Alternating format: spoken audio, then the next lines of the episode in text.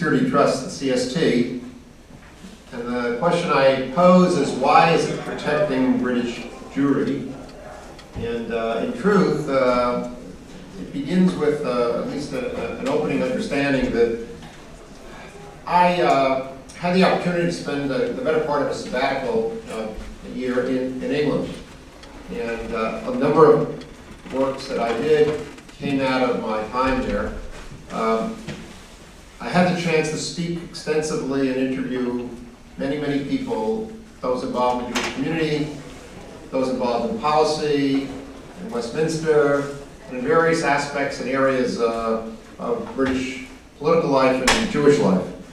Uh, A lot of the work that I have been producing since that time comes out of um, that experience, and um, including uh, the material uh, that I'd like to share with you this morning. It was not necessary for the 87-year-old Israeli Prime uh, President Shimon Peres to tell Professor Benny Morris in his far-ranging interview published in Tablet that, quote, "There is in England a saying that an anti-Semite is someone who hates the Jews more than is necessary," end of quote.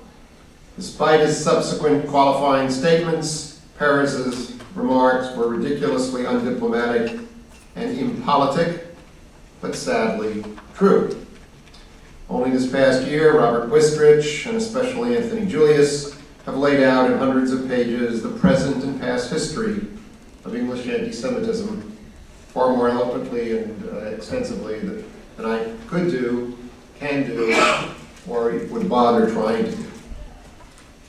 This paper is not therefore an effort to question their observations and analyses, or even qualify them, although obviously some of the work that uh, they deal with, I comment on indirectly. Recent corroborative evidence in England concerning anti-Semitism is wide and broad-based. It has ranged from the recent food boycotts, divestment initiatives, academic protests, and political statements, all of which are one of the latest in a wide range of contemporary initiatives to debase Jews, devalue Jewish contributions, and delegitimize Israel. At the end of these various demeaning attacks, the critics then suggest that they have no bone to pick with British Jews. They are merely protesting against the politics and policies of the government and the state of Israel. There is little to be added to that transparent charade at this conference. There is, however, a side to this discussion which does need to be discussed. What precisely is Anglo-Jewry doing, doing to combat contemporary anti-Semitism? More precisely, how effectively are the Jews of Britain demanding that governments work to combat anti-Semitism?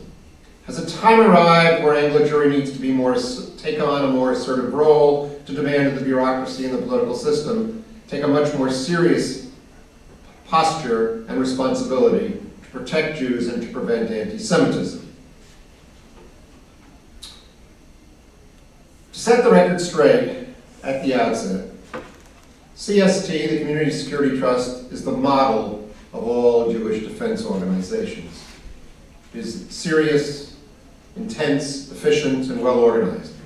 The lay leaders, directors, the staff, and the volunteers have a total commitment to protecting the Jewish community and fighting anti-Semitism. CST demonstrates how research, activism, education, community relations, and outreach can all be housed effectively under one roof in the Jewish diaspora for the purpose of fighting anti-Semitism. From its inception, CST has sought to ensure the safety of Jews and Jewish community throughout Great Britain. As CST states in its mission statement, and I quote, CST's aim is to provide the community with a high level of security, with as high a level of security as possible to combat these anti-Semitic threats, enabling Jewish community life to be open, proud, and strong, end of quote. CST has done remarkably well over 16 years, over the 16 years of its existence. It's recognized by the Jewish community, the public, the police, etc., for the extraordinary element of safety and security that is delivered and ensured for the Jews of Britain. Their leaders, their schools, their synagogues, and other institutions. They have done this despite the fact that the British Jewish community, Britain's Jewish community, has endured an extraordinary and alarming rise in anti-Semitic incidents, which of course CST and others have documented over the past 10 years. It is similarly clear that Anglo Jewry recognizes the importance of the role that's, that CST plays in permitting Jews to live with a significantly higher level of physical safety and security. It is universally recognized that CST is on the front lines, daily fighting anti-Semitism, be it with pub- making public statements in the media or insist, in assisting in responses to acts of vandalism or reporting actual physical threats against Jews. In recent years, in terms of visibility, CST has become one of the largest Jewish charitable organizations in Britain. I'll qualify that in a moment. The annual CST Gala fundraising dinner is one of the largest events on the annual, Britain's annual Jewish community organization, organizational calendar. Perhaps somewhat comparable to the annual spring banquet held at the policy conference of the American Israel Public Affairs Committee, AIPAC, in Washington, D.C., the CST dinner attracts political leaders and government officials from across the political spectrum. In 2010, there were 1,200 attendees of the gala. This dinner, which while clearly focused on the Anglo-Jewish community, is the most impressive public display of Jewish political clout presented by the usually reticent Anglo-Jewish community. The Jewish community's support for CST can be measured best in the financial support that CST receives from Anglo-Jews. According to the Charities Direct, the 2008 calendar year, CST received, received contributions totaling 5.8 million pounds.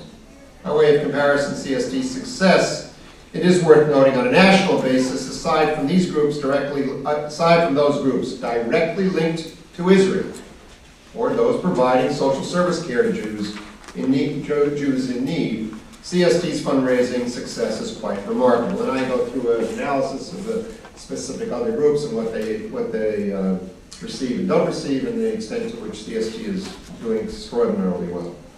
While there's much more to, be said about CST, its extraordinary effectiveness is also the basis for the questions and concerns that I alluded to earlier. To reiterate, CST does an extraordinary job. It's problematic, however, is that at a theoretical, institutional, and political level, there are questions as to whether the British Jewish community should act more directly in fighting anti-Semitism in Great Britain.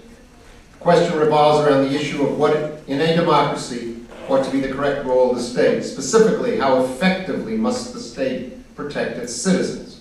Coincident with that comes the question as to how much citizens should demand, i.e., pressure, the state to provide. And finally, what are the costs or gains to exerting that pressure? The state has a role to protect its citizens in the nation, both at home and abroad, by ensuring that all the citizens live in safety and security. Failure of a democratic government to perform this function effectively ought to call into question the role of the state. There has never been a serious question as to how far a state must go to protect its citizens from external threats, though there have always been policy debates as to the matter of priorities. It is when it comes to domestic dangers or internal threats that democracies have historically had their most vigorous and vituperative, vituperative debates. Policy, priorities, and budgetary resources always engage a variety of ideological considerations. Nevertheless, there should be few differences as to the priorities of domestic protection and personal safety. Secondarily, and equally important, although a bit outside the major purview of this paper, is the matter of how Jewish charitable funds are being used in Britain. By dint of the existence of CST and its needs and the services it provides, one might consider what portion of those same resources and funds might be available if the state actually provided the necessary services to protect the Jewish community adequately from anti-Semitism. Now we all know, for example, as it is in the States and elsewhere, that when it comes to anti-Semitism, protecting Jews, you can always gin up the Jewish community and put up money. When it comes to matters like Jewish education, religious institutions, there's always a tremendous lag behind in terms of fundraising. That having been said, there's still this open question. Finally, the question arises, what could or should the Jewish community and its leadership do, if anything, to try to change the behavior of the state? Now, in my paper, I go through an extensive discussion of the work of David Miller, Michael Walzer, Robert Goodin, and others concerning the philosophical and theoretical questions involved as to what is and why the role of the state ought to be to protect its citizens, how they develop the various questions. I deal, obviously, with the entire question of um, the, the nature, of distributive justice the alternatives and options of uh, particular ethical questions versus universalistic ethical issues, and how the, these theorists address the larger question of how far and to what extent the state should be involved. Um, I'm not going to labor on it, just make a couple of comments that I think point to the, the sharpness with which some of these questions should be, should be looked at. Um, Walter, in, in his discussion, for example, talks about while, the, while needs are subjective, the general welfare and security of citizens is clearly among the most basic and pivotal requirements that a government provide. Walter Wa- Walzer writes, for quote, "The first thing they, meaning members of a political community, owe is the communal provision of security and welfare." Walter then, well, Walzer then there continues and explains how various communities throughout history, citing Athenian uh, attention to democracy, uh, to drama on the one hand, in the fifth and fourth centuries, and Jews focused on education during the Mid- Middle Ages. Drama and education were financed with money that could be used for services that modern societies view as far more important, such as healthcare assistance. All of that having been said, when it comes to security, when it comes to physical protection, as Walzer points out and others, there is no option.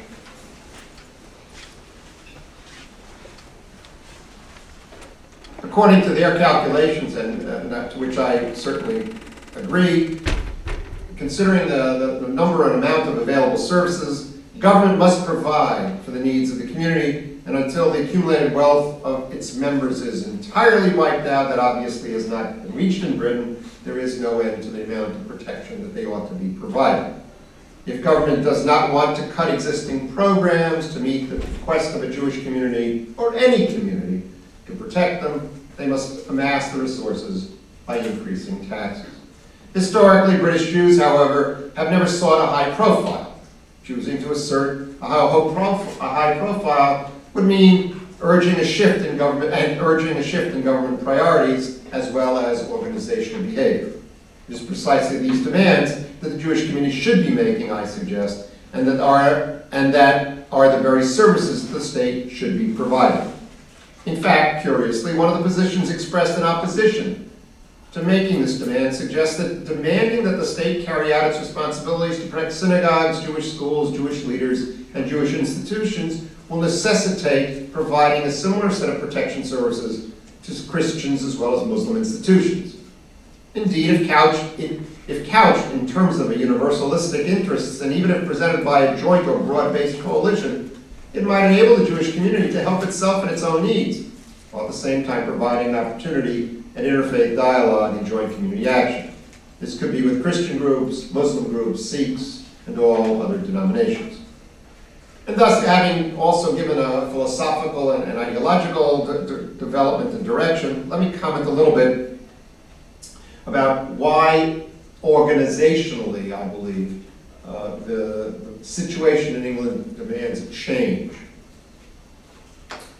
Um, to, to give this a clearer context, let's, re- let's reflect a little bit on the nature of how Anglo Jewry has behaved and is organized in response to anti-Semitism. Well, some of the things, some things that changed after the, uh, after the war, there, are, there still remain a political social ambivalence among Jews as to how to respond to the British government. Their behavior continued to reflect the traditional confusion between two conflicting streams in English society. On the one hand, there was the espoused openness and tolerance inherent in British democracy, which demands and prides itself in acceptance of the other. On the other hand, for the English, acceptance of, or tolerance had genuine limits. It generally meant to stay in your place, to not demand too much, and to move you, or you leave. Towards Jews, in other words, this was a benign or enlightened form of anti-Semitism, precisely the anti-Semitism to which Shimon Peres referred. Historically in Britain, except for the medieval blood libels that led to the expulsion of the Jews in 1290, once they were readmitted tacitly under Cromwell in 1656, there was never, there were never any pogroms or physical attacks waged against the Jews. Jews were welcomed and tolerated, but never really, truly wanted, desired, or accepted, except for the job that they could do to help the existing order. Couched frequently in euphemistic language or packaged in legalistic codes, this situation, I would suggest, has persisted until recent times. In financial commercial circles in Britain today, relations with Jews appear to be quite cordial, there remains an underlying presence of anti-Semitism which is not discussed. When questions of Israel are added to the mix, anti-Semitism becomes more transparent and even acceptable. Whether it appears in the roughness and expletives expressed against Israelis and Jews at football games, or whether it is mass- manifested in the genteel, proper dining conversation among the chattering class. Anti-Semitic biases consistently rear their head. In considering the political behavior and organization of the Jewish community, it's clear that at a certain point, and for distinct reasons, Anglo-Jews changed their modus operandi, although it has not been simple and has not been without great foreboding. Uh, I discussed the nature of the, the, the Six-Day War, how that affected the psychology of, of Jews everywhere throughout the world, and of course, uh, in Britain as well. I also discussed it, uh, at great length the, the nature of the Soviet Jewry movement, how that universalized and allowed Jews to engage as well with uh, those on the left and bring them into a- an issue that was in fact Jewish.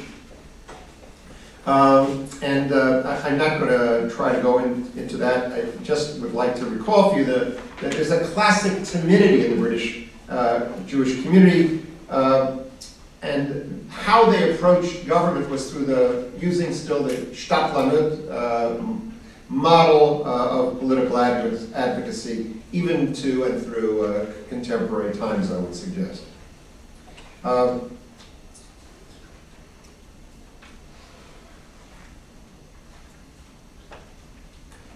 Coincident with these political events, the Six-Day War, Soviet Jewry, and so on, there have also been institutional changes within Anglo, within uh, the Jewish community, which have affected the organization, the operations, and the political behavior of Anglo Jewry. While many of these changes initially were related to Israel, they were also they, they were also as a result of the enabling Jews to become more focused as a result of their engagement on fighting for Soviet Jews.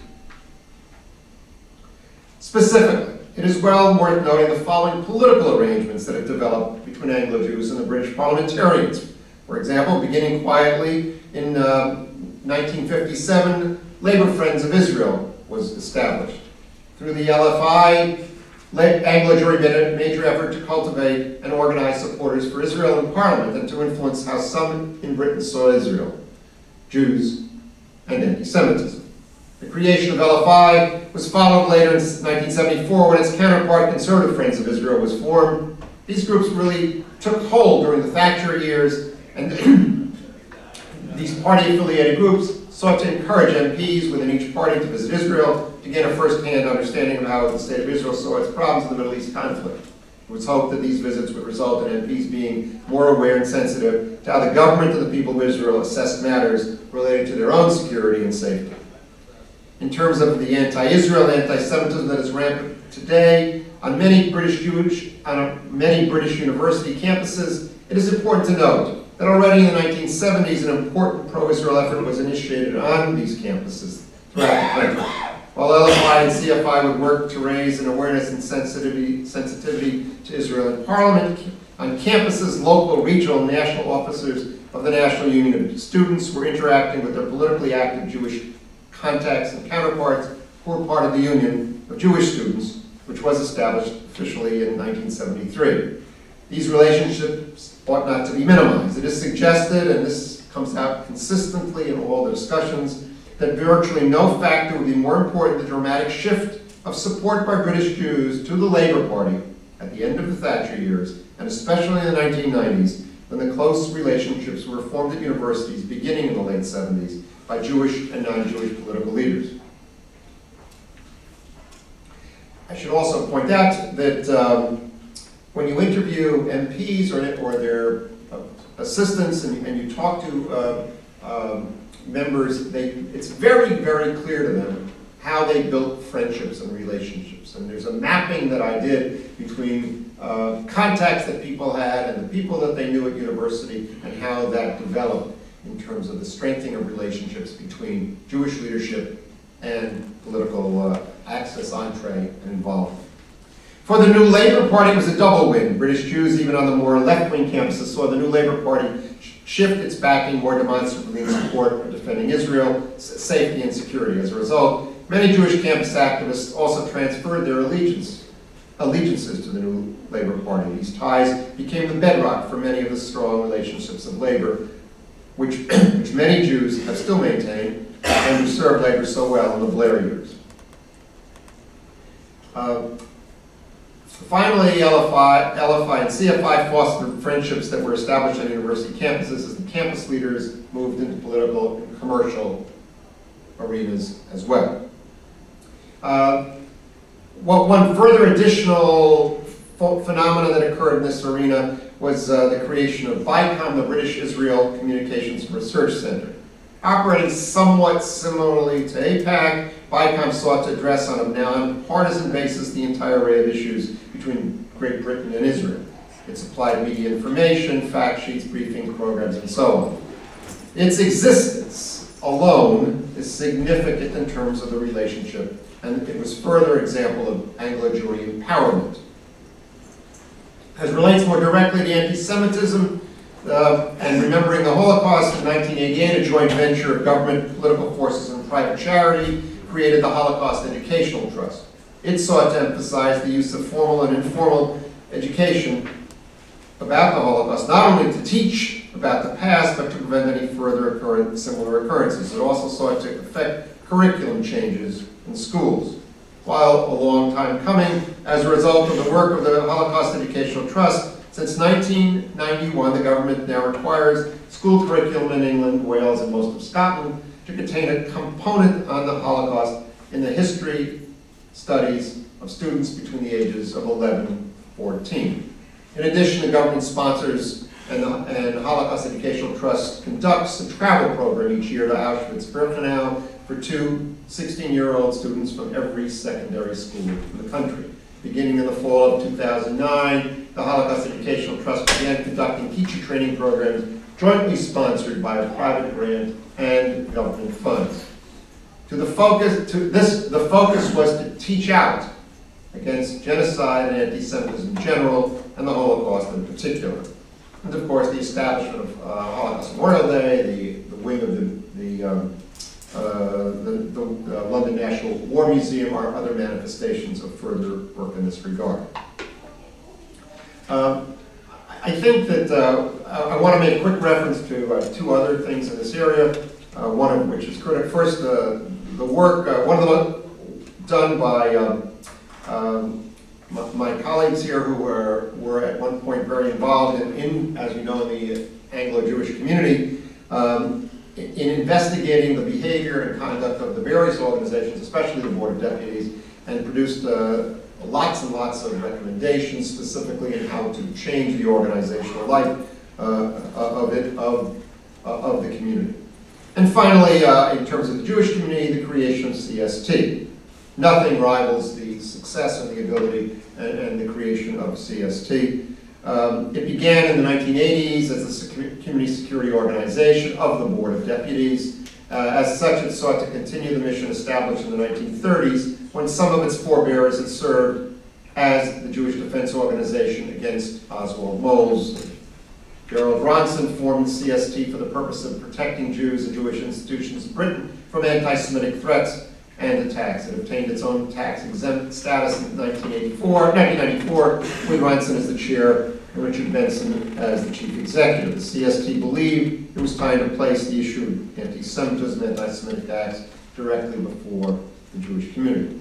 They also opted, as I think I suggest, in trying to change the, the, the, the functioning of the community itself.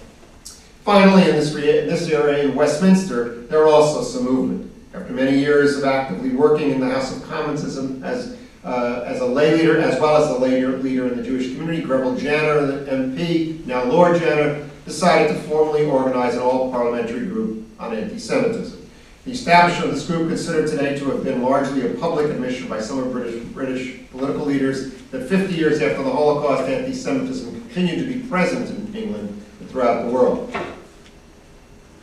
Labour MP John Mann's elevation to direct the group and his decision to revitalize it in August of 2005 and the establishment of commission of inquiry under the leadership of uh, Dr. Denis MacShane, uh, MP, was the, probably the most significant political action taken uh, in this area. For, for the Americans here who don't know, I mean, all party parliamentary groups are as meaningful generally as what we call in the states political caucuses. They're there to make the pressure groups, the interest groups happy, to make everybody feel good. They don't have a major function in general.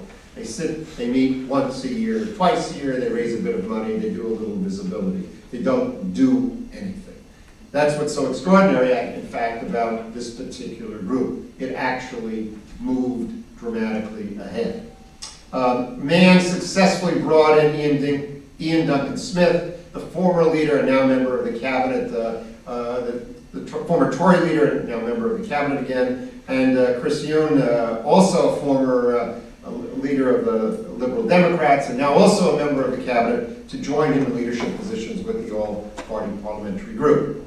Other group, other members sat through, sat together there they, they held their investigation, the Commission of Inquiry, and they asserted that despite changes that have occurred in Britain since the Holocaust, anti-Semitism was still a very serious problem, which was now, now enjoined and inflamed in a major way by growing anti-Israel, anti-Zionist feeling. As early as uh, April 2004, Mann himself had said in Parliament, and I quote, the subterfuge that such people, that is anti-Semites, used was Zionism. They seemed to think that quoting the term Zionism made everything okay and meant that they were attacking not Jewish people, but Zionists and the concept of Zionists, but that was a subterfuge. End of quote. The fact that the Commission inquiry successfully persuaded the Blair and Brown governments to issue their report in response to the uh, all-parliamentary, par all-party parliamentary group uh, initiative is itself unprecedented in according to many political scientists in terms of the, in Britain, in terms of the nature of, group, of these groups' behavior. In addition, the speed with which this was accomplished suggests not only the consensus that surrounded this issue, but also the political effectiveness of the group's leadership. It indicated undoubtedly that the group was well connected inside as well as outside of Parliament, especially within the Labour Party. Furthermore, the ongoing and monitoring of the recommendations and their implementation suggests a genuine change in how far many segments of the political, legal, and constabulary forces are prepared to go to facilitate the investigation, minimization, and reduction of anti-Semitism in England. At the same time that these positive and constructive moves occurred, there continue to be, and have grown over the past decade, expressions of pent-up anger against Israel, Israelis, and British Jews, due to the continuing unresolved tensions between Israelis and Palestinians. It is especially present on university campuses, at academic conferences, and in academic unions. While the inquiry and the government report, and obviously the International Parliamentary Congress, which it, at its urging was held uh, a little bit over a year ago, uh, are very significant. The situation in Britain following the war in Lebanon in the summer of 2006, the anti-Semitic activity on campuses, the continuation of the explosion after the uh, Gaza war um, suggests clearly that the problem and the acuteness of the problem. Um, the May-June 2010 Gaza flotilla attack brought out some demonstrators, but nothing like those that had been seen previously. It doesn't suggest that the situation is under control, it suggests that it didn't happen in response to this event as badly or as demonstrably as it had happened elsewhere. Uh, now, let me try to put together something quickly on the, the nature of the politics and policy direction change that ought to be developed.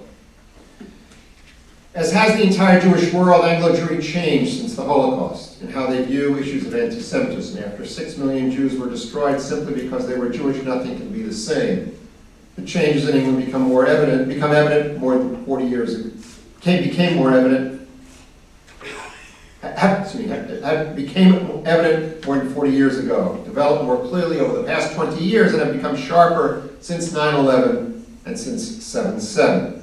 British Jews do feel more secure, not because of the disappearance of anti-Semitism, but because they now have a different voice and new options. As a community, they have become more responsive and the community's architecture has been reshaped.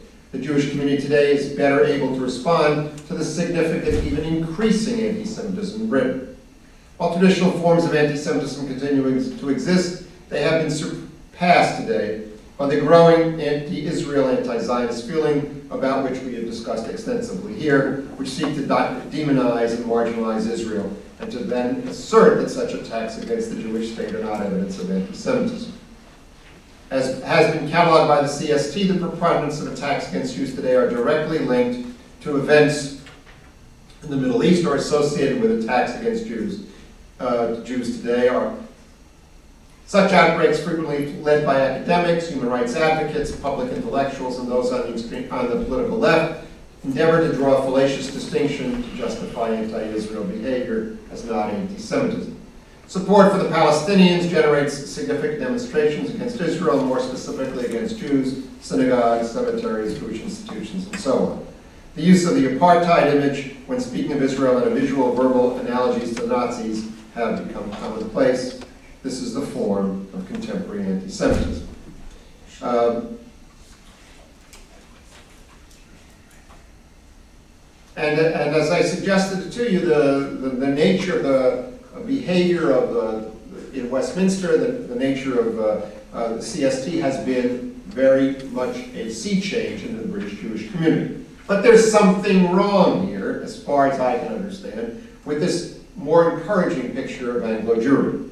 While progress has been made, changing people's attitudes and beliefs is much more challenging. There are some specific changes which I, which I believe could be implemented that might reduce the level of visible anti-Semitism and concomitant fear that it generates among Jews and within the Jewish community.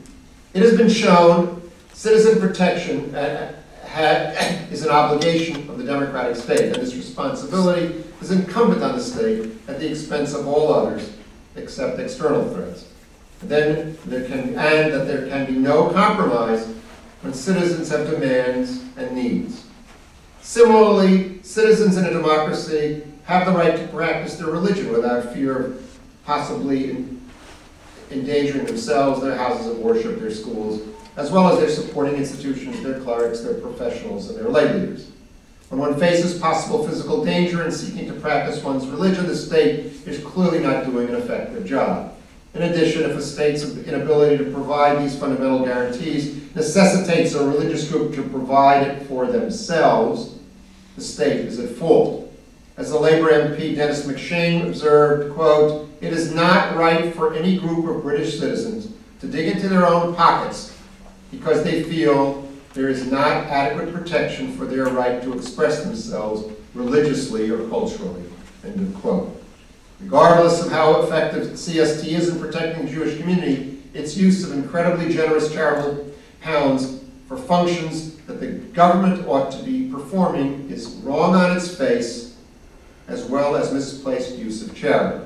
At the end of the day, all governments are constrained by budgetary resources. Budget decisions are determined by political leaders who establish policies for the use of funds. The problem in the fight against anti-Semitism in Britain is that governments appear to be unwilling to make funds available have the police and other constabulary forces perform their appropriate role within the state. In the United States and in almost all other British, oh, European democracies, on the other hand, police protect synagogues actively, institute regular surveillance, provide a regular police presence, active political, uh, active presence. In Britain, Attacks against Jews, defacing of Jewish property, public harassment, and intimidation are not addressed effectively enough by public authorities. Authorities do not do enough to prevent or deter such crimes from occurring. Providing Jewish citizens adequate protection and ensuring the security for all those seeking to practice their religion is essential. And it's not that it should fall on a private organization within the Jewish community. CST may be doing an outstanding job, but it is spending millions to perform a job the state must perform. The Jewish community, this should no longer be an acceptable arrangement. Jews ought to demand that the state protect the Jewish community, its leaders, its houses of worship, and its communal institutions, its cemeteries, and its social service agencies. Worshippers attending synagogues or students attending Jewish schools must not be required to tolerate hateful speech, acts of incitement, biased crimes, or discriminatory actions. Perpetrators need need not to fear that they won't have adequate police protection. Much of this change can and must come with a change in attitude toward government and a more direct and frontal approach in advocacy by British Jews. Protection of Jews and Jewish interests in Britain is not the same as engaging in pro-Israel advocacy. One can make the case that Jews in Britain can and should seek to influence British policy in the, in the Middle East. How and even what positions to adopt can be debated. Demanding protection from domestic anti-Semitism, on the other hand, is not debatable. There should be no hesitation among Jews to make policy demands that will influence the state to provide adequate protection to all citizens from all and any biased crimes. For example, anti-Semitic outbursts and threats of physical attacks, plus an overall aura of fear as a result of the Israeli attack on the Gaza flotilla, while anticipated, was unacceptable. Civilized discussion over the wisdom and legitimacy of the policy is totally legitimate, but not anti-Semitic attacks against British Jews.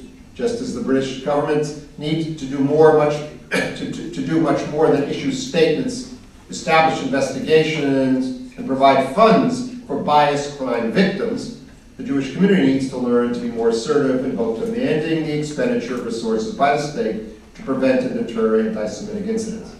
Admittedly, England is not the United States. 300,000 Jews do not compare to 6 million. The political systems are different, although both are forms of democracy. But persistent anti-Semitism and degrading of Jews 70 years after the Holocaust are intolerable and demand tactical changes. As was dis- while as discussed in organized Jewish community has changed, nothing can justify the timidity that persists, as far as I can tell, in how Jews seek to confront their condition.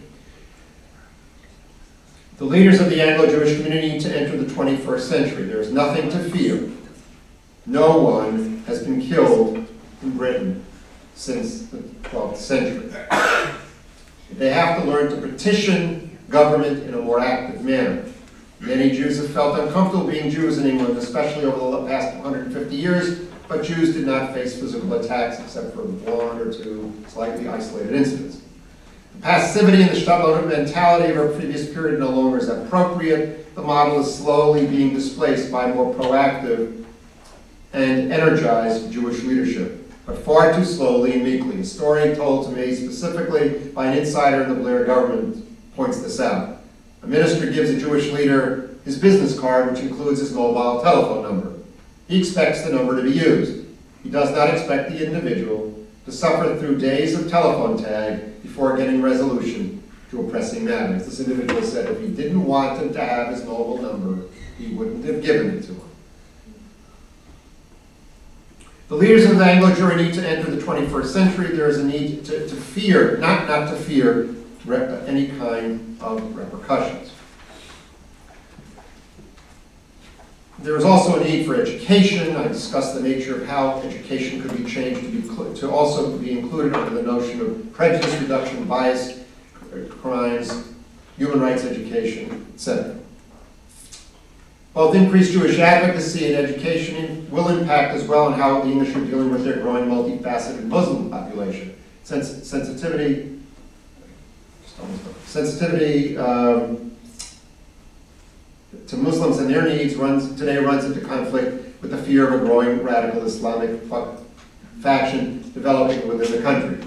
Britain is struggling to reconcile its long-standing romanticized affair with the Arab world, its fear of possibly possible growing radical movements directly under its nose, and a history of active as well as latent anti-Semitism. This also explains in part Britain's sympathetic views of the plight of Palestinian underdogs, despite Israel's dogged in pursuit of democratic values. Finally, it is necessary to consider what one now can expect in the fight against anti-Semitism from the new David Cameron-led conservative liberal co- Democratic coalition government. Cameron, Cameron did not distinguish himself during his recent hopscotch trip through, through the world's hotspots, especially when he used his visit to, to Turkey to reiterate his government's criticism of Israel's handling of the Gaza flotilla.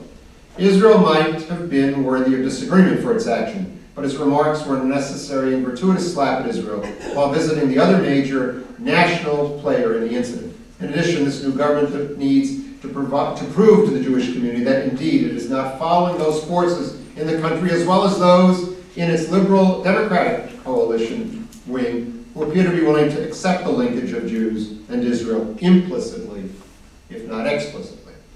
While Anglo-Jewish leaders can and should be using these moments in the early months of the new government, even though it is beset with serious economic issues, to lobby aggressively for increased funding for community protection. Anti-Semitic acts are racist. Efforts can be made to join these issues so that additional resources are available to protect Jews, Jewish institutions, synagogues, and schools. Jews do not need to accept excuses of money, no money, bad times, not now, Israel, or other crises. Fighting and preventing anti-Semitism is an essential part of the role of the government. Providing funds for victims of anti-Semitism is not sufficient. Part of the reason the state is not as aggressive in preventing anti-Semitism and anti-Semitism and all bias crimes might well be because Jews, like all English, do not want to stand up and actively pressure their government. If Jews wish to stay in England, they need to change themselves and how they act. They need to be proud English Jews and not weak Jews. CST should continue its own independent monitoring and research function as well as liaisoning with police. It can also assist the community and the police with its own effective alert system, but it should not be performing the role of the state. Thank you. For your presentation, for your judicious analysis, and for your prescriptions at the end, which I think are uh, important in the context of interventions against anti-Semitism. I, in some ways, am responsible for your being here because I thought the rubric of in- interventions against anti-Semitism was something that really needed to be talked about. And I'm particularly thankful to have uh, David Feldman of the New Pears uh, Institute for the Study of Anti-Semitism here, along with, along with Dave Hirsh, who, in, in my estimation, in terms of the intellectual battle against um, against anti-Semitism is really uh, leading the charge with his Engage website. We will talk about that in my presentation, and um, I, I, I, hope that we can have time for a little bit of a colloquy or dialogue uh, at the end. I changed my title a little bit. It's now Interventions Against Anti-Semitism in the UK, Strategic Topologies. For those of us in the communications business, finding the right word can be a challenge. When talking about anti-Semitism, specifically when discussing the subject of responding to it, this task assumes complexities all its own. Personally, I feel I tend to avoid the words that suggest fighting or battling. Metaphors like these seem too anthropomorphic and imply that anti-Semitism is a unified concept rather than a multifaceted phenomenon that is constantly morphing recombining, and adapting to fit contemporary circumstances. On the other hand, in one important aspect, the fighting metaphor is useful. It does suggest that we can devise strategies against it, which has the psychological appeal of implying that we can do something about it. It suggests that when it comes to finding countermeasures against anti Semitism, some frontal, some indirect, Strategic thinking is both involved and I would argue required. Those of you who know me and are familiar with the kind of work that I initiated at the European Institute for the Study of Contemporary Anti-Semitism know that the need for coherent strategic initiatives against anti-Semitism are indispensable and unfortunately a much overlooked field of inquiry. So let's start with first principles. If we begin with the assumption that interventions are a good thing, and by good I include the idea of efficacious, then it is equally essential that we need to look at what works. And this is what I want to do here today, to use Britain or the UK as a test case, as an example of where interventions have been carried out and to offer some frameworks for evaluating how they've worked in various degrees of success. I recognize there's a certain iffy quality to using the term degrees of success, when it comes to conventional perceptions of anti Semitism. For most casual observers, anti Semitism in the UK hovers somewhere between the endemic and the rampant. Indeed, I sometimes feel that just by putting the two words, anti Semitism and UK, together in apposition, I run the risk of reinforcing the conventional wisdom that in Britain the two terms are coterminous even before Shimon Peres made his now famous remarks to Benny Morris that there is a, there is a growing perception that Britain is an anti-Semitic country, reinforced by popular responses to the writings of Melanie Phillips, Anthony Julius, Denis MacShane, and others. For sociological and linguistic reasons, I don't think the formulation can be justified. And I agree with Anthony Julius's formulation that he makes in a recent interview in Haaretz. When asked to respond to President Shimon Peres's comments about anti-Semitism in Britain, Julius responded, "It is patently true that there has been a significant and complicated element of anti-Semitism, element of anti-Semitism in English attitudes towards Jews and relations with Israel. There is also, he said, a tendency among the Anglo-Jewish establishment to deny it out, and out of this, sorry, out of desire to fit in with the larger political establishment. But like every judgment, that in that two-sentence soundbite, he said, Peres gets it wrong, or rather partly wrong. To him, I would say, yes, there is anti-Semitism, but British attitudes and actions cannot be understood only in that prison. Now, here's the problem. If a country is inherently anti-Semitic, then all interventions are essentially fruitless, at most. And if that's the case, the best that we can do is basically cope, or emigrate, which British Jews seem to be doing in increasing numbers. Indeed, in the recent report on British attitudes towards Israel published by the Institute for Jewish Policy Research, 34% describe themselves as likely, quote unquote, or very likely to move to Israel. But for those of us who opt to stay and roll up their sleeves, and logic dictates on a realistic and philosophical level that there are certain things that can be done to curtail it, turn it back, stop it, or somehow even neutralize it. With that in mind, I'd like to posit that there are four, that there are interventions that we can evaluate in terms of UK efforts. I propose that there are four broad areas of intervention. Legal, political, educational, and cultural. Or to phrase it differently, there are four means or tools that can be used to contain, curtail, or at best of scenarios, neutralize anti-Semitism and its impact. Law, politics, education, culture. Admitted, admittedly, this is a functionalist approach, and consequently, there are basic questions that need to be asked. How does one measure the impact of anti-Semitism and by the same token quantify whether intervention A has been effective in reducing it as opposed to intervention B. Secondly, how does one measure, let alone qualify, quantify success? There are areas required, these are areas requiring future research and scientific precision and may, on some level, touch on the field of social psychology.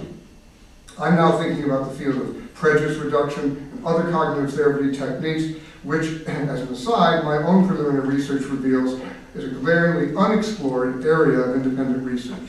But returning to our theme, one of the four, of the four interventions, legal, political, educational, and culture, it's helpful to distinguish between soft and hard interventions. Soft interventions are interventions which are calibrated to the expressions of anti-Semitism of a less threatening variety. Under this category, which may be determined by both objective and subjective criteria, we can subsume casual, social, genteel, commonplace, and cultural expressions all the way down, all the way to those which may reflect varying degrees of what could be described as right-wing cant or non-ideological hard-left stereotypes. One of the hallmarks of this level of anti-Semitism is that it contains echoes or resonances of Jewish conspiracy or, or classic anti-Semitic tropes, but they are not deemed to be so virulent or embedded that a person who holds them cannot change or his or her mind. This is a critical component. Hence, the typical educational intervention operates from the philosophical principle that an indeterminate but somehow sufficient knowledge of understanding of, and here the subject gets tricky, Uh, what piece of knowledge, what knowledge trajectory can we try to relate that will somehow make people see the problem or danger of anti-Semitism? Do we set out to explain the nature of anti-Semitism, the history of anti-Semitism, the symbolism and hurtfulness of anti-Semitism? Or do we approach things from a more elevated level and seek to impart Jewish knowledge? What issues can we take, after all, that will impart just the right amount of information and understanding that will create a kind of tipping point inside a person's head whereby they won't want to speak, behave, act in a such massively ignorant way. In the UK, a variety of educational efforts exist that either directly or indirectly address anti-Semitism. Some, like the previously mentioned publication of the Community Securities Trust Anti-Semitism report, are clearly designed to educate both the Jewish and non-Jewish public to the, and to the objective and measurable extent to which anti-Semitism is manifesting itself during a 12-month period. These reports have been published for close to 20 years, and it could be argued, based on their utility for the media and for the police, government, as well as general readers, the role has played ha- has been immense. Recently, CST's new annual report on anti-Semitic discourse, while only begun in 2008, plays an even more explicitly educational role, primarily because its subject matter, in effect, the presence of anti-Semitic ideas, themes, and, and what I referred to in a previous context as topoi or stereotypes, requires more explication than incidents. So in other words, in order to identify an anti-Semitic trope, you need to know something about the structure and logic of anti-Semitic ideas. In addition, CST published a handbook which is distributed to campuses throughout the UK in order to address a growing global phenomenon of campus-based anti-Semitism, often combined with the vilification and demonization of Israel. This booklet, called A Student's Guide to Anti-Semitism on Campus, is specifically geared toward providing students with a detailed and practical compendium of what could be called students' legal rights vis-a-vis anti-Semitism. While this publication overlaps with the legal intervention category, because of its rich informational nature, I think its role is really more clearly educational. Other educational interventions in the UK abound or refer to the Holocaust Education Trust, interfaith efforts such as Three Faiths Forum, Council of Christians and Jews, Olive Olive, Board of Deputies, and so on and so forth. Now comes cultural interventions. By cultural interventions, I seek to subsume those efforts to define, call out, explain, identify, and shame anti-Semitism, whether by deed or discourse, that can't conveniently be placed in the, in the other rubric. Insofar as writers, be they journalists, academics, artists, analysts, pundits, editors, columnists, bloggers, contribute to a writing and reading culture, okay, or what might be glibly called the intellectual sector, the term culture has merit. As a synonym for what could be called high culture of the arts, it doesn't, at least not in the context of anti-Semitism. Thus, when a writer, such as Howard Jacobson, in his latest satirical novel, The Finkler Question, or in his weekly columns he writes for The Independent, on the one end of the serious scale, all the way down to Anthony Julius, whose monumental trials of the diaspora covering centuries of English anti-Semitism, when he refers to his work, as he did in an interview I had with the Jerusalem Report, as an intervention, I think it's important to take that notion seriously. By the same token, when a BBC program called Who Do You Think You Are follows celebrities or public personae as they retrace their roots, in many cases Jewish ones, in one case, Jerry Springer went all the way back in, in, in, in this journey to pre-Hitler Germany before cultural anti-Semitism turned political. While it may be stretching the notion of an intervention somewhat, by the same token, if it serves to broaden understanding of anti-Jewish prejudice, it is an explicitly, it is, insofar as it's explicitly non-didactic, therefore differentiating it from educational interventions. Also, in terms of culture, we need to examine the role of comedy. What role does comedy play in detoxifying hatred or draining anti-Jewish prejudice of some of its venom? And particularly, I'm thinking of the film The Infidel, about a Muslim who discovers, in fact, he's Jewish. It's actually quite funny. By comedian and writer David Baddiel, who in a recent interview just prior to the release of the DVD, in other words, you can get it uh, from Amazon or whatever, laughter, he says, can be used as a weapon and it can be used to preserve bullies, but much more often it's healing. It's a bonding action. Laughter can bring us together, not pull us apart, and I believe that quality is much is most useful when applied to the delicate and challenging areas, and that's where it's most important. Educational, cultural, now comes legal. If educational and cultural interventions against anti-Semitism are of the soft variety, this brings us to the two hard interventions, those which use law or what could be called the legal process or legislative process to seek remedies or antidotes to the phenomenon those which would even more directly face it head-on, i.e. in political channels. It's the latter two, particularly the political category, of areas where I believe the United Kingdom has distinguished itself in ways that have not received significant analysis or attention. Let's take the idea of legal intervention. First, because in some ways it's the most familiar for us and for which there are probably more parallels internationally than others.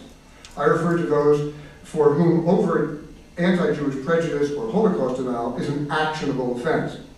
In terms of other legal interventions, the UK is not unique. As in the United States, depending upon the circumstances and the way it's carried out, it may be contributing to the factor as a hate crime, and therefore, in its severest cases, actionable. There's an entire literature on UK hate crimes, what constitutes hate speech, whether it needs to be accompanied by an action or a deed, whether it violates freedom of speech, under what circumstances, etc. but my interest is not in that level of detail. The important thing for this discussion is that an important index is how seriously anti-Semitism or anti-Semitic manifestations are regarded on the elite level can be seen by the way in which law enforcement authorities such as Scotland Yard regard the work of the Community Security Trust. In other words, both CST and the Metropolitan Police, as well as the constabulary throughout the UK, have a sophisticated means of identifying and recording anti-Semitic incidences and share this information. CST, in other words, is, is acting on a legal intervention uh, as a part of the legal intervention component. Part of the seriousness with which the UK, and in particular the Labour government, has traditionally viewed anti-Semitism stems from the way that racist violence was thrust into public and, private, and public policy agenda in the wake of the inquiry into the death of Stephen Lawrence. For more than a decade, the Labour-led government had taken the view that the legislation against racially motivated violence is a key form of intervention against crime and disorder. As it happens, in this field of research, my close friend and colleague Paul Iganski has investigated and explored in some depth, not the least of which is a monograph he published called Understanding and Addressing the Nazi Card, Intervening Against Anti-Semitic Discourse, and commissioned by the UK's Department of Communities and Local Government. In addition, for the last two years, CST has, has commenced the publication of what could be considered a more subtle and hard to define manifestations, namely anti-Semitic discourse. While not of unique coinage, the very flagging of anti-Semitic discourse as an area possibly in need of legislative remedies in the UK emerged with the publication of the all-party parliamentary inquiry into anti-Semitism in 2005. So it's important to acknowledge that the very coinage of a term, a phrase, such as uh, anti-Semitic discourse, in a way, is a kind of intellectual or cognitive intervention. By calling something an anti-Semitic discourse, one creates a category that is both conceptually useful and, and one step removed from the notion of motivation. You can say, in other words, somebody is echoing anti-Semitic themes or stereotypes in your conversation with somebody without necessarily thinking that you are, or having the other person think that you are actually talking about what they are motivated by, or, or that you're peering into their soul. As other scholars have pointed out, the efficacy of Holocaust denial legislation is spotty at best, especially in countries where the law becomes a target of repeated legal challenges. And this brings us to the fourth and perhaps most universally understood form of, of intervention, which I refer to under the category of political. Of all the four types, this is the one with which we are arguably the most familiar. Political interventions can take the form of everything from formal declarations by government and international bodies, right down to behind closed doors words or messages conveyed by a host of quote unquote special advisors, back channel conduits, as I guarantee were utilized when Prime Minister uh, David Cameron chose to use the unfortunate term prison camp to refer to the quality of life in Gaza during his visit to Turkey earlier this month. Globally, the number and variety of political interventions against anti-Semitism are manifold. Each needs to be examined in its own right. Indeed, the subject itself is worthy of a monogram. In the UK, as Gil has mentioned, the two political interventions that generated some interest across the pond are the academic boycott of Israel, which is part of the larger boycott, divestment, and sanctions, or BDS movement, and the all-party parliamentary inquiry into anti-Semitism. Now, this is curious because I don't think it got the kind of publicity that it deserved in the United States. In terms of the academic boycott, the test case, I believe, that served as an exemplar of political intervention was the Stop the Boycott Initiative a coordinated effort which brought together a coalition of mainstream Jewish organizations, including the Board of Deputies of British Jews, the Jewish Leadership Council, the Community Security Trust, the Academic Friends of Israel, Labor, and Conservative and Liberal Democratic Friends of Israel, the Engage website, which held lead the charge, and coordinated by the British Israel Communications and Media Center, chaired by the high media profile Melvyn Bragg, Chancellor of Leeds University in Anjou. Okay, so what you had really was, a, you had a concerted effort, people came together, and then what happened? Using politically sophisticated and strategically interlocking parts, including full-page advertisements. Now, let me tell you something. The British Jewish community doesn't do full-page ads. They just don't do it. They don't put their head above the parapet. It's not like ADL. It's not like the United States. Full-page ads by the American Jewish community telling you exactly where they stand on a particular issue. It's just not done. Okay? So it was mega that this happened in the UK. And, and the ads were quite sophisticated. Because they, they focused on academic freedom, British values of fair play, and never once used the term anti-Semitism. And they took some flack for that because they, no, it should, should mention anti-Semitic because boycott should be anti-Semitic. We said, no, we need a broad coalition. We're not going to mention anti-Semitism because it may be a part anti-Semitic, but the fact of the matter is we want allies. And so we're going to get allies. We're going to get we're going to get Melvyn Bragg on board. We're going to get all and and, and, and, and pay attention. The anti-boycott. And now listen. right. The anti-boycott message of the campaign was endorsed by a majority of UK newspapers, including The Guardian and The Independent, and was amplified by high-profile lobbying of university chancellors and given pro bono legal uh, help from UK attorney Anthony Julius and the American trial attorney Alan Dershowitz. Politi- political in its, in its broader public reach insofar as carried out by the wider public space and involved in the knowledge of understanding and ability to navigate and make strategic interventions to the appropriate openings in the hierarchy and structure of the university and colleges union, the UCU boycott call eventually collapsed when the union's lawyers conceded that enacting the boycott would violate UK's discrimination laws. Now, let me just tell you that suddenly it stopped. And I don't think anybody really got concerned is justified.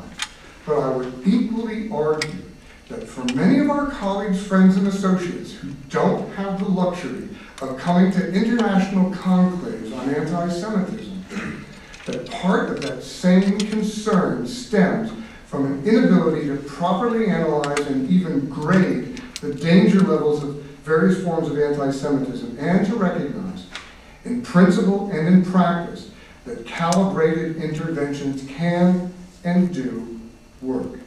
Measuring their success and efficacy as well as in differentiating between cultures and countries. And I just heard the phrase geographic, what was it? Uh, REA, what was your term? Uh, Locational, locational Locational what? anti-Semitism. Locational anti-Semitism. In other words, it varies from location to, to location. Measuring their success and efficacy, as well as differentiating between cultures and countries, is another matter altogether. It is a field of inquiry that is in need of urgent attention and further research if we are, we are able to plot strategies against it. Thank you very much.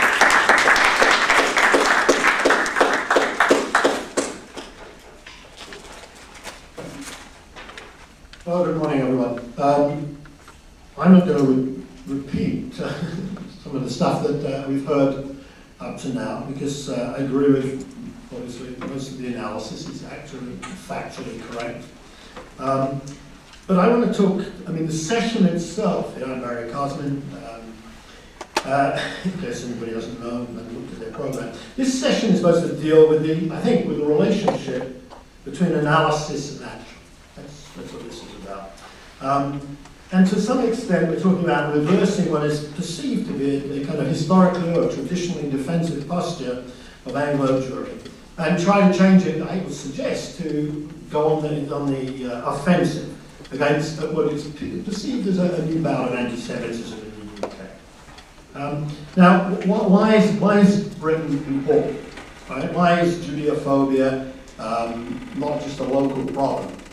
One of the facts is, and, and it's quite important to realise this, is that anti-Semitism in Britain has worldwide global impact on Israel, through the, um, through Britain's location in the European Union, but above all, perhaps, because Britain is, and London especially, is the kind of historic, cultural, and media capital of the English-speaking world. Britain has the second, after the United States, the second largest number of foreign students. Right? Large numbers of, of students from Africa and Asia go to Britain to be educated.